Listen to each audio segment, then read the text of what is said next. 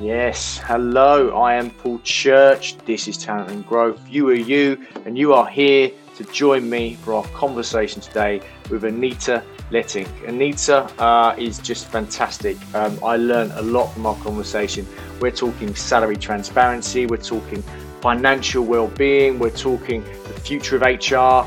Um, just a really interesting conversation, and I think in particular anything around that salary transparency piece is so important right now. And I think the UK is starting to fall behind, um, certainly the US and the EU.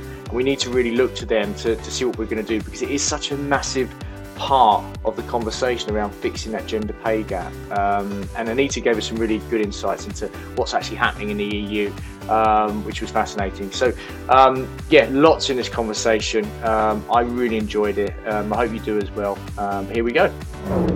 Hang on a minute, just before we go into today's episode, I'd wanted to talk to you really quickly about the Anemo Group, of which I am one of the co founders. Now, we are a flexible talent solution, and we have had an incredible 14 months. We've saved our clients somewhere between 50 and 60% compared to traditional recruitment agency spend. We've delivered an average time to hire of 30 days. We've got flawless five star reviews on Google Business. But even with all that, I know you what you're thinking. You might be thinking, but you know, it's a bit of an investment, could be risky, it might not work. And I get it, it's a funny time in the market. But guess what? We are willing to put our money where our mouth is. If we don't deliver what we say we will in the first 30 days, you've got a money back guarantee, which is going to get rid of that risk. So, if you're not happy, if we don't deliver what we say we will in that first 30 days, then you just get rid of us, don't pay us, we'll disappear, we'll never darken your door again. What is there to lose by having a chat with me about that? It's a no brainer. Drop me a line, paul at theanemogroup.com. Sorry about that. Here's the episode. Here it is. Here it is. Anita, welcome to Talent and Growth. How are you doing? I'm good. Thank you, Paul. How are you? I'm really good, thank you. I'm really good. And it's, it's great to have you here. And for those who aren't maybe familiar uh, with your profile, would you mind just giving us a bit of background into who you are and what you do? Of course. So I'm Anita Lettink. I have been in the HR and payroll industry for the past 20, 25 years. Um, worked almost 20 of that as um, strategy and alliance leader at NGA Human Resources. And then for the past three, four years, I've been an independent advisor and keynote speaker. And I wrote a book. Wrote. What, what's the book called? The book is called How to Select Your Next Payroll. There you go. Absolutely. Fine. So we're going to be talking about payroll today. We're going to be talking about HR. We're going to be talking about financial health, which I think is a good place to start. And I think um, financial health, um, and we, when we talk about it from the point of view of the employee well-being, uh, side of things. Is perhaps some for me it's something that's perhaps a little bit understated and we talk about mental well-being of our workforce and our people quite often and that's great. Um, i think perhaps maybe we don't give enough uh, importance to financial well-being and actually if you ask people what a lot of people what they're stressed about the most nine times out of ten there'll be money will be up there in, in the kind of in the kind of questions particularly with the cost of living. So um, why why do you think that is? Why do you think financial well-being is perhaps not talked about enough? I think the pandemic made it more, or normalized it really, to talk about mental health. And we started to delve into that and to look at the drivers or the causes, I would say, for um, problems that people were having. And one of the problems that we identified was financial issues and that is completely understandable because if you are worried about paying your invoices, you are not bringing your best self to work. You have other things on your mind and you're constantly trying to figure out how to pay the next bill or how to avoid the debt collectors.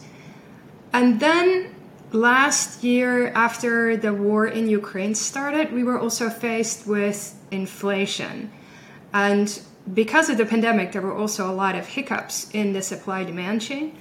And put that all together, then you can see why suddenly the financial aspects of the employer employee relationship became much more important in the first half of last year.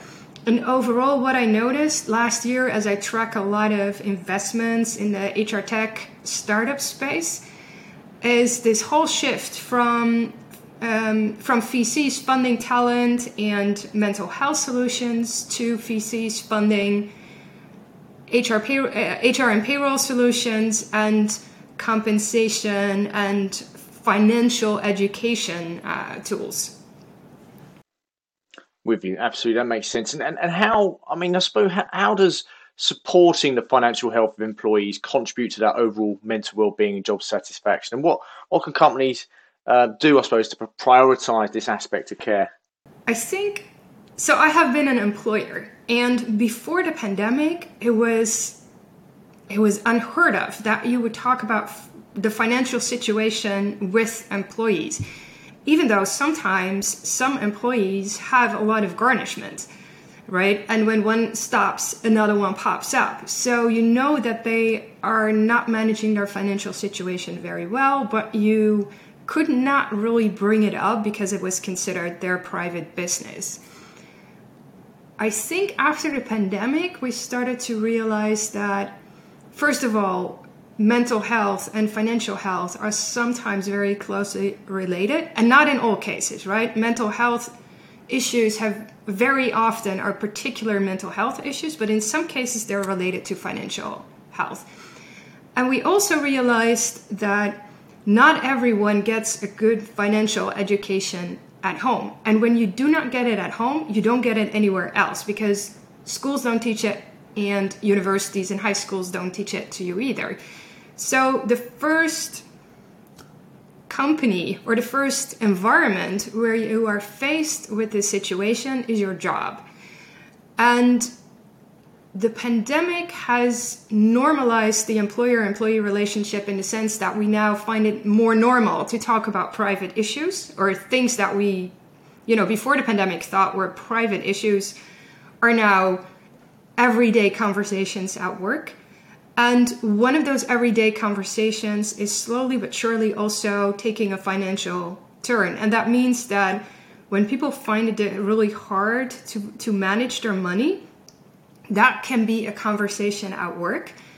And employee employers are also making tools available because they now understand that sometimes that is an issue where people can be taught how to be more aware of their income versus their outflow, but also manage it in such a way that it is beneficial to them and they're not constantly living hand to mouth. And then, of course, a number of tools have come to market using new technologies that tie into your payroll solution or that tie into your bank account and that can give you a more accurate pic- picture of your financial situation. So, all these things coming together created the perfect opportunity for employers to start having these conversations with employees, but also employees demanding these solutions and help with their finances from employers. Yeah, there's so this. I mean, it's it's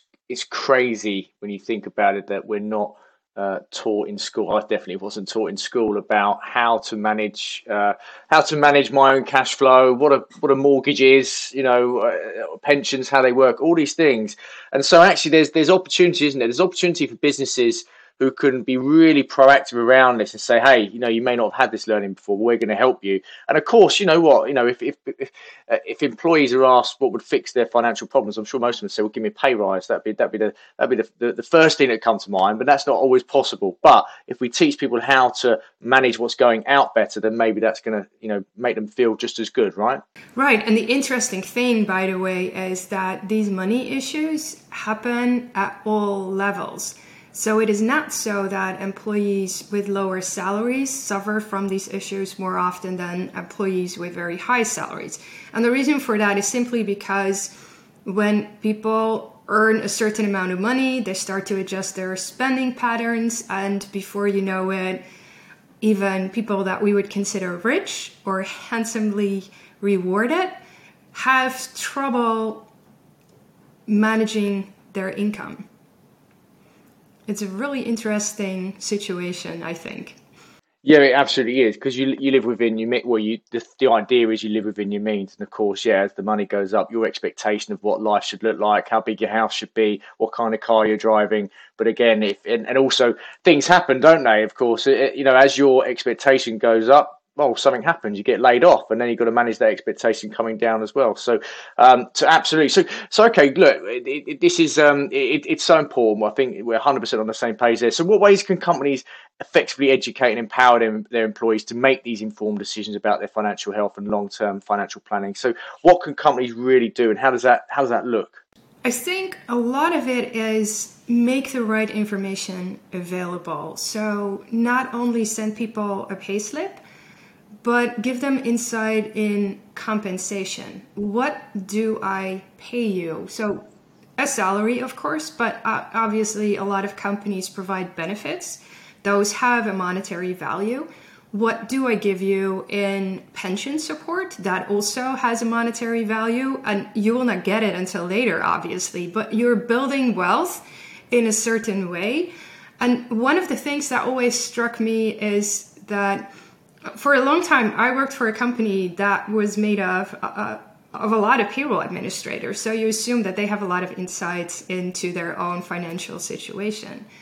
But there were cases where people switched companies and they thought that they would get a higher salary, and that was true. But overall, their compensation um, amount did not change or was lower than before, simply because of a change in benefits or you know some other changes in the total rewards package and so giving people access to an overview of their total rewards packages is really insightful because it shows what you as a company invest in them on top of their salary. Many people do not even realize what they receive every month or what a company pays for them, for instance, in social security or in taxes or all those third party uh, compensate or third party payments, like maybe even courses, learning.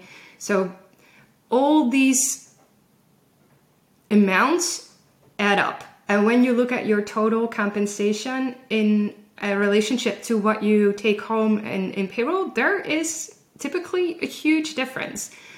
And when you know that, you can make much more informed decisions about your financial planning, but also about everything that you spend money on today. There's not. We, we talked about this being an opportunity for companies and how it can support the mental well-being of their employees if they get this right. Would we go so far as to say there is a responsibility on the company side to to to do this and make sure people are really educated around how to how to manage their cash flows, how to understand what's going on with their finances? Yeah, I think there's a little bit of responsibility, not all of it, right? Because knowing your finances, managing your finances, first of all, that is my responsibility. That's my personal responsibility. But in some cases, like we like we just discussed, when people don't learn that at home, when they don't learn about that in school or later on in life, and they're really struggling to manage their money, why wouldn't you, as an employer, make sure that they get a better handle on it? Because you're faced with the consequences. And if you help these people get this under control, they feel much better about themselves, they learn something, and ultimately, you probably have a very loyal employee because you help them out. Now, I'm not saying that you should reach out and educate them as a given because every situation is different and you need to as an employer or as a manager you need to tread very carefully here so that it's not considered overreach. But if we would know that an employee struggles with some other situation at home or at work we would have a conversation and say hey let's grab a cup of coffee and discuss this and I think it's time that we also normalize this conversation so that we can help people move on, um, but also live a better life, hopefully. I have to say though, it starts obviously with paying a living wage. right? Um, you cannot make something out of nothing. And if you are not earning a living wage, then there's nothing any financial education can do. So it starts with a living wage, but if then on top of that you have difficulties, I think that there are more ways available to people now, both employers and employees, to help each other out, have that conversation, grab that cup of coffee, and provide some education. Yeah, I'm with you. I'm with you. I mean, I think there is that. There is still that taboo around talking about money. I think, and that probably plays into um, some of the some of the maybe the lack of pace around getting to salary transparency because it's not. Although I think we agree, it's probably something we need to get to some people aren't comfortable with that, but we'll, we'll come on to that in a minute. So what I want to talk about with you next actually was um, actually around uh, we talked around the pay the payroll space, and I know when we talked before, you had some interesting insights into how I suppose the impact of fintechs continuing continuing to expand into this space, and what key innovations and trends we could expect to see, and how this could actually impact the way organisations manage their payroll and employee benefits. I think when you look at fintechs, they had a really interesting way of coming at this because for a very long time in HR and payroll, and I, I did that myself too, is you look at the payslip at the end of the process, right? You create the payslip, you make the payment, then you're done, and the next pay period starts. But in fact, that payment is the input for the employee. And so it's the start of the process for the employee. And fintechs understood that. And what they did very early on was trying to find ways to integrate with payroll so that they could predict what was coming. And based on those predictions, they do a lot of internal stuff, but they also help employees with all kinds of apps to automatically disperse money to different income um, or different expenses like mortgages or a car payment or uh, an, an insurance premium, those types of things. So, what they do is they provide ease of mind to employees. And with these apps, ultimately, employees have an amount in their bank accounts or the, the amount that is left is spending money because the bank has already taken care of all of that. Now, obviously, to make that happen, they need to provide, uh, or payroll engines need to provide access, and not every payroll engine is able to provide that access simply because that wasn't the model before.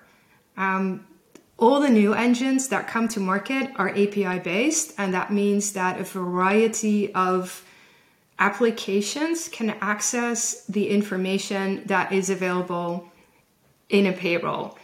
And in that way, fintechs have really revolutionized this market and also the way that we look at payroll and the functionality that should sit in a payroll engine. Gotcha. Okay. And so, so this could um, this the integration of fintech solutions with payroll systems could actually that's a that's a benefit really when we're talking about this overarching topic around improving employees' financial health. So there's a lot of benefits to it. Yeah, because look, some fintechs have, hold employer accounts and they also hold employee accounts, but what they don't do is run payroll. So I've already seen one or two fintechs that include payroll so that they now hold the whole financial process between employer and employees within their walls. That provides a lot of information because you already know when employers are paying people, you already know which amounts will come in to all of these bank accounts. And so, as a fintech, you can do a lot of predictions about how people are spending their money, what they are, what they are spending it on, when they are spending it, and that is rich data that a whole lot of other institutions are very interested um, in. Um, you also see that fintechs brought us the idea of if I pay you something now, within the next minute, you have it, right? The peer to peer payments, for instance. So you also see that fintechs in that way disrupt the banking industry by speeding up the process and changing our expectations of when we get our money. And then there's a third um, development, I would say, and that is more around the pay me now, and that came more from the platform industry, where when you work, you get paid. You don't have to wait until the end of the month or the end of the pay period before you actually get the money. And earned wage access applications are changing the way that we handle our, our income streams. And not everywhere in the same way and not for everyone but you do see that companies are rethinking this payroll process in the sense of is it really right that we hold on for four weeks? Uh, that we hold on to that money for four weeks or a month? And people have to wait until they worked for a month before they get their first payment. So those types of disruptive ideas are floating all around the payroll industry and also in the payment sector. It's, it's really fascinating because when you put it like that, the, the, the concept of having to wait for your wages doesn't really fall in line with the, the world we live in now, where we have instant gratification from from everything. Um, so why why should we have to wait on our payroll? Because why should we have to wait on our payroll when we can order something from Amazon and it'll be there delivered in the same day, or we can go on Spotify and we can listen to any song ever ever created immediately. so it's uh, it's about I suppose it's about time when you put it like that. It's about time this industry was disrupted, right? Right. Yeah. Moving on, um, let's talk about pay transparency because this is a this is a big topic in the UK. Um, there's a lot of information around it and and suggestions on it on LinkedIn. Um, and I think for good reason. For me, it's something I advocate. I think it's something that we need to be moving towards in the UK, and I think it fixes a lot of problems. Um, I think it's a big. It's a. I, I don't underestimate how big a deal it can be for some companies because if your house is not in order with your with your uh, pay transparency, it could take you maybe 12 to 24 months to get it in line. So I don't think it's a small job, but I think it's a, it's a necessary direction. Do you mind just giving us a bit of an update as to where uh, things are at in the EU? Because I think we can, we're looking probably to the UK is probably looking to what's going on in the States, where they what they've done, and also to the EU. And I'm probably less familiar with the EU side, so I'd love to hear a bit about what's happening uh, around pay transparency. Yeah, you're asking at the right moment, actually, because there is a new uh, equal pay for equal jobs directive um, that was voted on uh, in March and that has been adopted by the European Council, which means it now goes into effect after it's published, which probably will happen anytime in uh, in May. And that after that, countries have three years to codify this into their national laws, and then uh, companies have one more year before they have to report, which essentially means that as of now, as of today, as a company, you have four years to get your ducks in a row. And as you just mentioned, it is costly if you do not provide equal pay for equal jobs at this point in time. So there's a couple of things that you need to do. The, the law is really focused on closing the gender gap. And the reason for that is that since 2006, there has been an equal pay law in the European Union, but no reporting requirements. Currently, the payroll gap within the Union stands at about 14% on average, and we've only closed it with 3% in the last decade. So clearly, voluntary actions have not worked. And that is also why this new directive um, is now in place.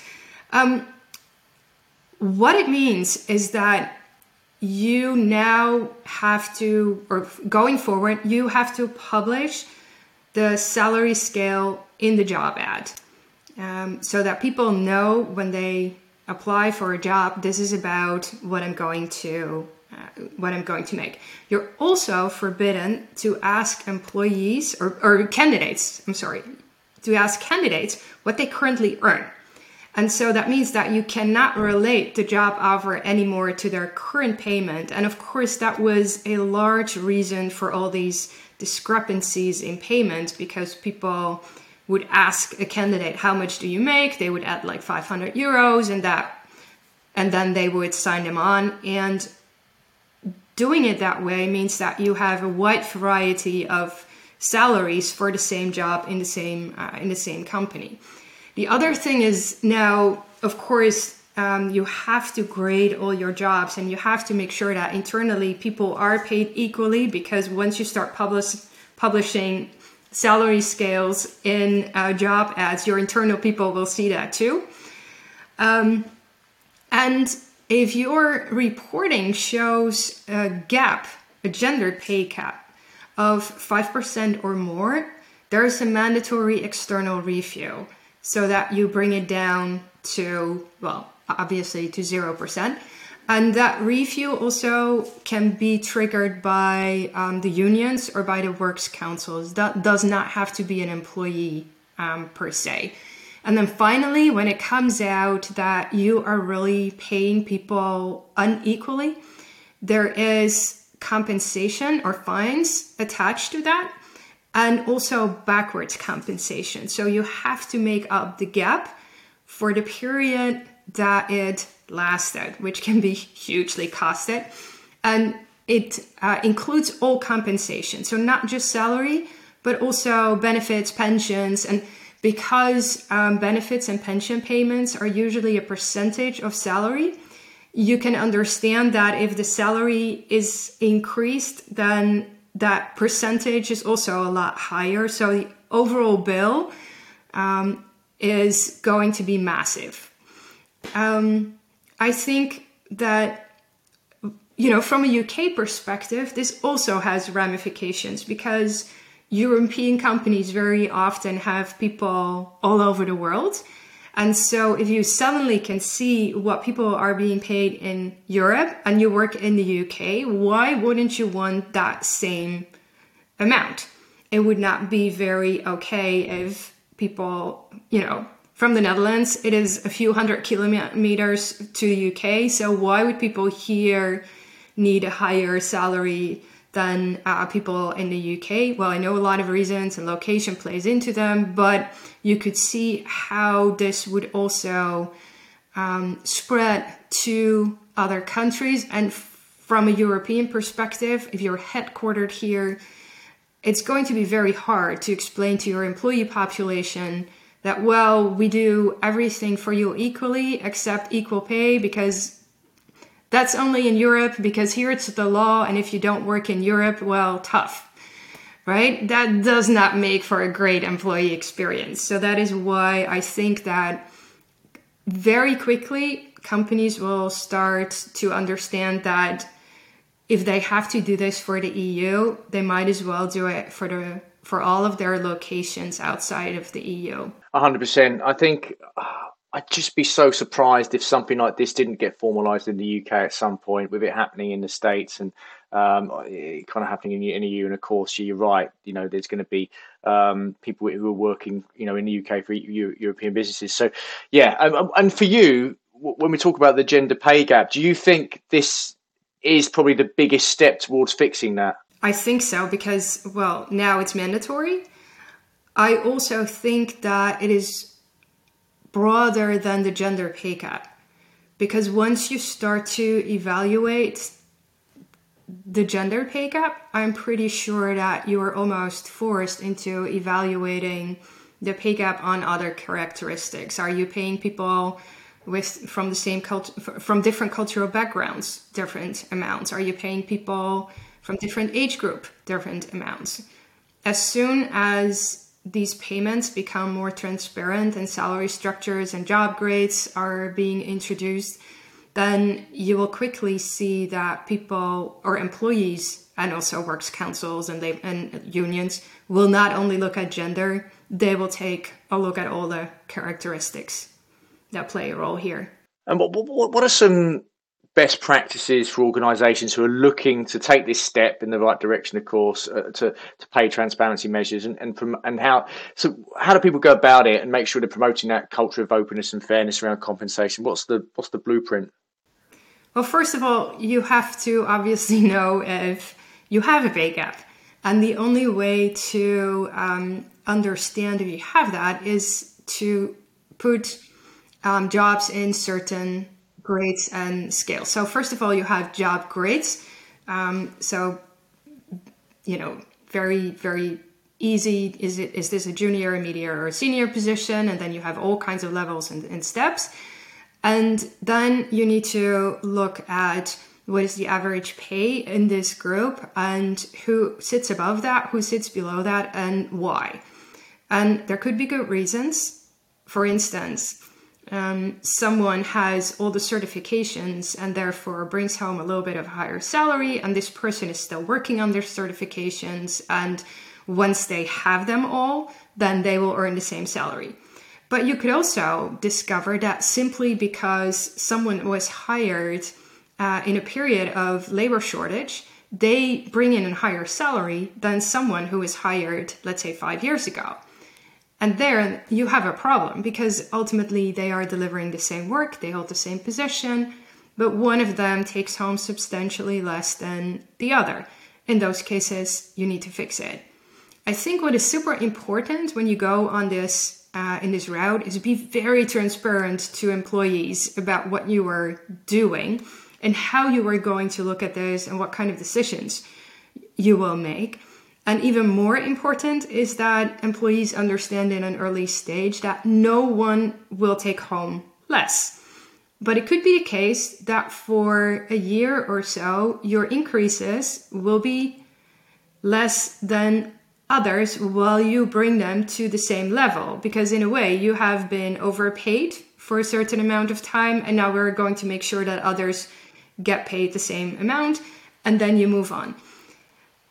The problem with all of this is, is that if you have a pay gap, it's costly and timely to catch up. So that is also why I so strongly recommend that you do not wait to understand if you have a pay gap, but that you quickly start to analyze what is going on in your company and make some decisions on how you are going to bridge the gap if you have one, because lots of employee communications required, lots of funding required, some time required. So it's a big it's a big job.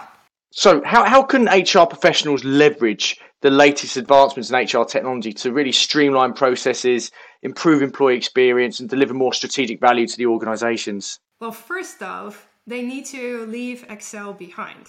And the reason why I'm saying that is that I have been working with a couple of companies and I really thought that everyone was already using HR solutions.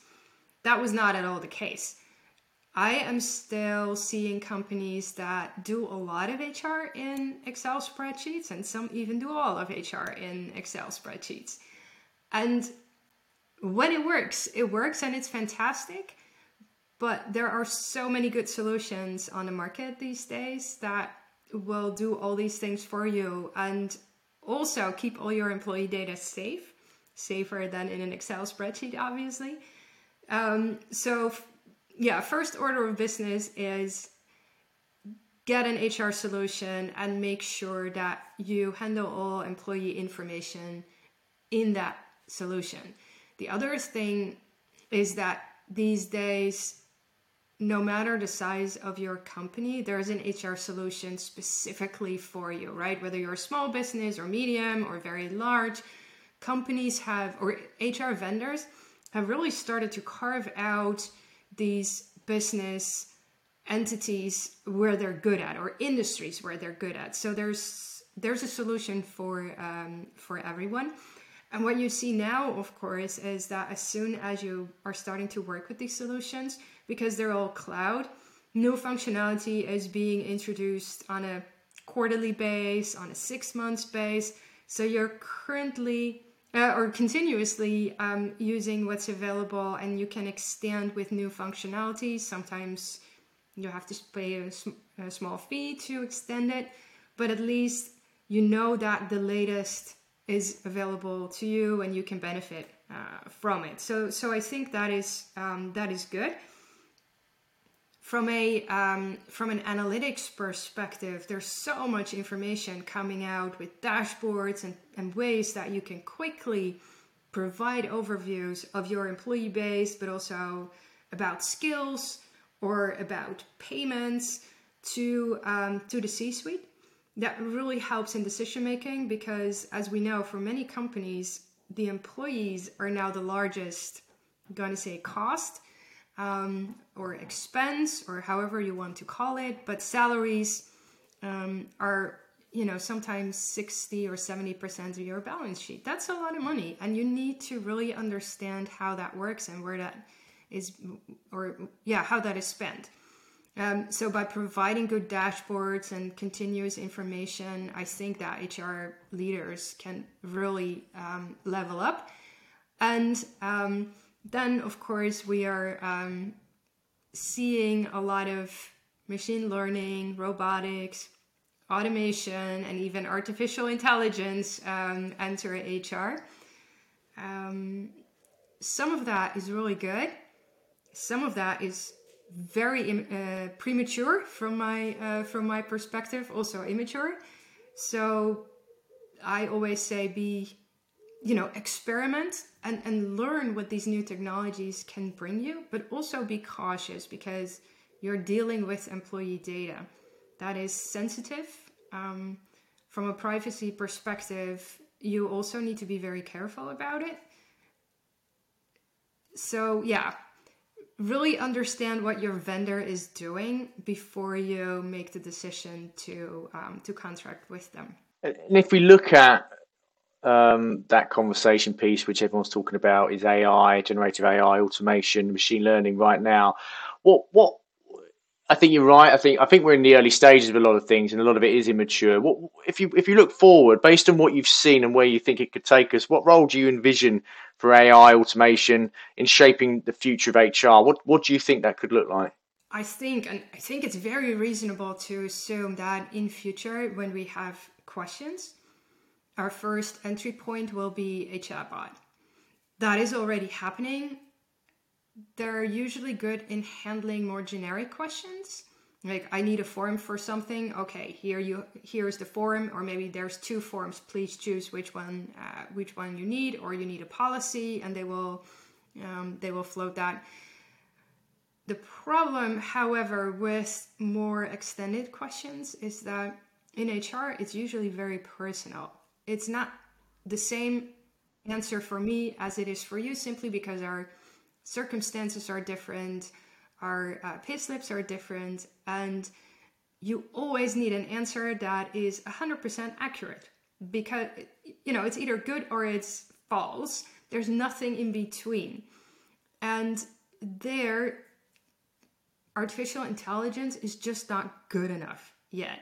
As you have probably seen from all kinds of examples, um, it lies a lot it does so very convincingly, and that can be a problem in an HR situation, or not can be, that is a problem in an HR situation. I have no doubt that we will overcome that simply because a number of these um, these these chat GPTs and others and these large language models are, cha- are, are trained on such a large volume of information and HR typically does not hold that much information. So making sure that these answers will be correct, we can achieve that. It just takes time. And what I see today is that a lot of companies are jumping on this. You know, we have some sort of GPT or we have some sort of large language model here, you can use it, and we've now published it in, in our solution. And I look at it and I think, well, it has been on the market since November. How do you know it works? And isn't that a little early? And do you really want to expose your employees to that if you do not know what is exactly happening behind the scenes? So, yeah, once again, experiment, but also be cautious. And as we know, it's, it's, it's, things are changing quickly, and the landscape of all, all professions, particularly HR, are really changing. So, what what advice would you um, give for HR professionals around how they can stay informed about trends, developments in, in AI, in in fintech, payrolls? What what's what's the sources for them that they should be following? Yeah, there's there's I think a number of HR and payroll organizations do a really good job in keeping uh, people informed. But I always encourage to people to look outside of the box and so find an IT publication or find some other publication that gives you a little bit of a different perspective so that you do not only think about the consequences for HR or being informed about the consequences for HR, um, but but maybe think it through from a finance perspective, right? The same thing that happened to me when I started to look at fintech as an adjacent area. I suddenly realized what the opportunity was and what could potentially happen. So, um, you know, maybe once in a while go with your finance colleague to a finance conference and see what's what they are talking about there because that might have implications for what you are doing. Um, sorry, that might have implications for what you are doing in payroll. Um, Perfect. Thanks, Anita. Well, look, we've, we've talked AI, we've talked uh, financial health, um, we've talked payroll, we've talked fintech. So we've covered so much, and I really appreciate hearing about it, all, all your thoughts and insights. And I'm sure people might want to pick your brain. What's the best way for people to reach out to you if they if they have any questions at all? They can reach out and check my website, anitalettink.com. I'm also active on LinkedIn, so if you have a question, DM me or connect, and uh, I'll get back to you. Thank you, Paul.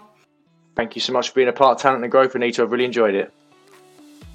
Wow, what a great episode with Anita. Um, really fascinating, and I'm look, I'm always going on about salary transparency. We need to be taking some big steps towards that in the UK. So loved hearing around that and everything else that Anita helped us with. Now, um, one last thing before I let you go. If you've enjoyed today's episode, if you're enjoying Talent and Growth, be a great human being. Do me a favor, subscribe or follow our podcast series, whether you're on Apple, Spotify, I think we're on Amazon now, I think we're on Google, I'm sure we're all sorts of things. But whatever you're listening to us on, please do drop us a subscription, follow. It really helps us. Um, it really helps us get even even more amazing guests for your listening pleasure. You have a great day.